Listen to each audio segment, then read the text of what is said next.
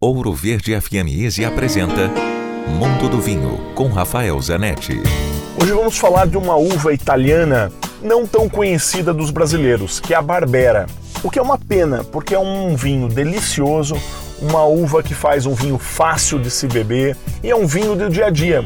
É um vinho feito na região do Piemonte, norte da Itália. Essa região é muito conhecida pelos vinhos Barolo e Barbaresco.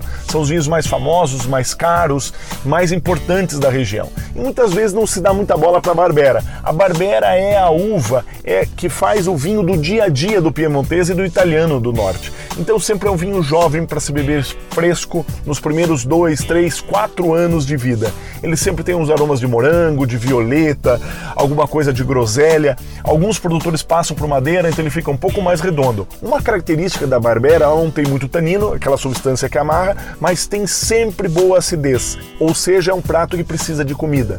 Tente ele com presunto, um presunto italiano, num aperitivo e o vinho Barbera. Será uma harmonização espetacular. Dúvidas? Escreva para mim, rafael.ph.grupovino.com. Se beber, não dirija. Quer ouvir este e outros quadros exclusivos?